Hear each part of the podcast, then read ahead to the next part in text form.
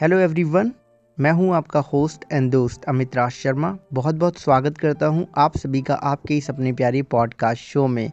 ये इस Q N A series का सत्तरवा भाग है और आज का जो पहला प्रश्न है वो है मिस्टर नारायणा पांडे जी की तरफ़ से।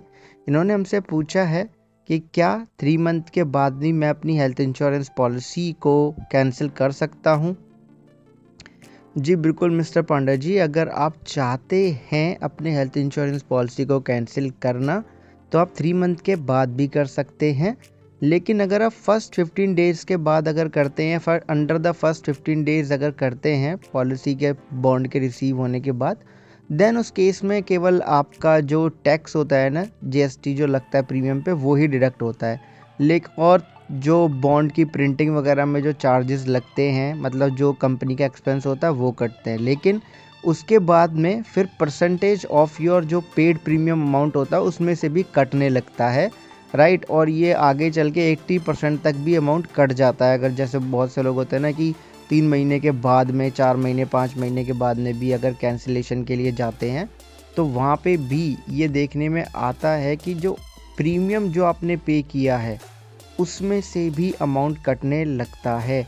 जैसे कि मान लीजिए, अगर आप पहले महीने के अंदर अंदर अगर कराते हैं तो जो आपने एनुअल प्रीमियम पे किया, उसका 25 परसेंट कटेगा। लेकिन अगर आप एक महीने के बाद या और तीन महीने के अंदर अंदर अगर कैंसिल कराएँगे अपने हेल्थ इंश्योरेंस पॉलिसी को तो आपके प्रीमियम का 40 प्रतिशत डिडक्ट हो जाएगा, कट जाएगा अमाउंट और तीन महीने से छः महीने के बीच में अगर आप करेंगे तो आपके प्रीमियम का 60 प्रतिशत अमाउंट डिडक्ट होगा। रेस्ट आपको वापस मिल जाएगा और अगर आप छः महीने से नौ महीने के बीच में करते हैं तो 80 प्रतिशत जो प्रीमियम आपने पे किया है, वो कंपनी अपने पास रख लेगी। ओके तो ये चीज़ आप देख लीजिएगा। बिल्कुल इसी तरीके से ये काम करता है। अगला प्रश्न है हमारे पास संदीप नारंग जी की तरफ़ से। इन्होंने पूछा है हेलो भाई टर्म प्लान लेने के लिए सैलरी स्लिप दिखाना क्या कंपलसरी है?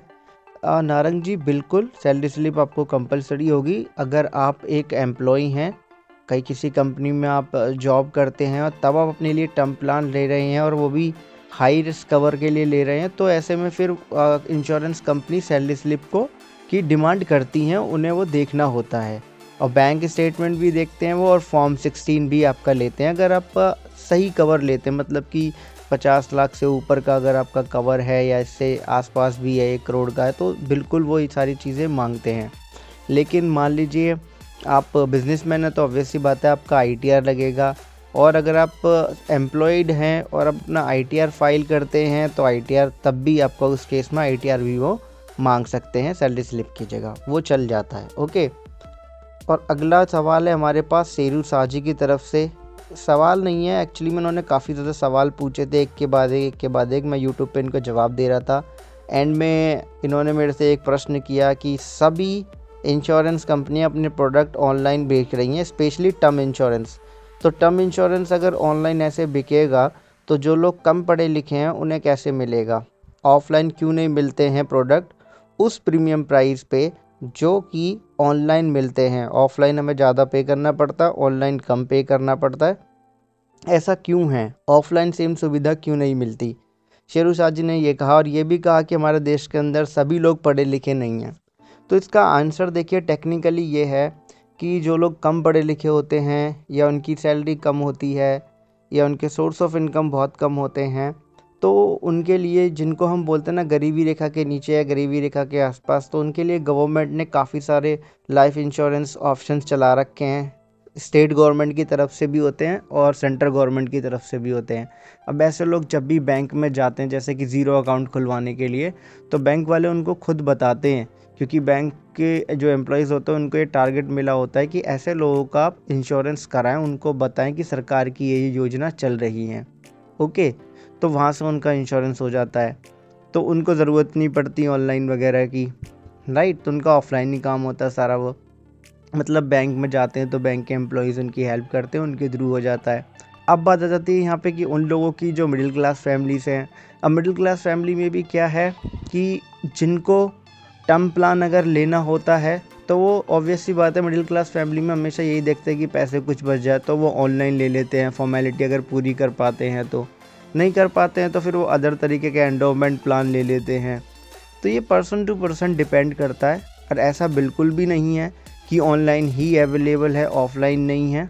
बिल्कुल अवेलेबल है लेकिन हाँ, अगर एजुकेशन कम है दसवीं बारहवीं से और इंसान की इनकम भी ज़्यादा नहीं है तो फिर जो ऑनलाइन जो टर्म इंश्योरेंस होते हैं राइट जैसे कि लोग कोशिश करते हैं एक करोड़ का या पचास लाख का लेने का तो फिर वो एलिजिबिलिटी नहीं बन पाती है, नहीं मिलता अंडर राइटिंग रूल्स के अकॉर्डिंग लेकिन ऐसा नहीं है कि सबके साथ ही ऐसा होता है, क्योंकि बहुत सारे लोग ऐसे भी होते हैं कि उनकी अर्निंग बहुत ज़्यादा अच्छी है कंपनी के वो ऑनर हैं।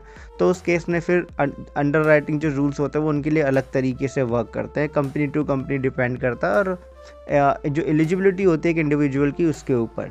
तो यही थे आज के प्रश्न, जिनके उत्तर मुझे आपको इस पॉडकास्ट एपिसोड के थ्रू देने थे।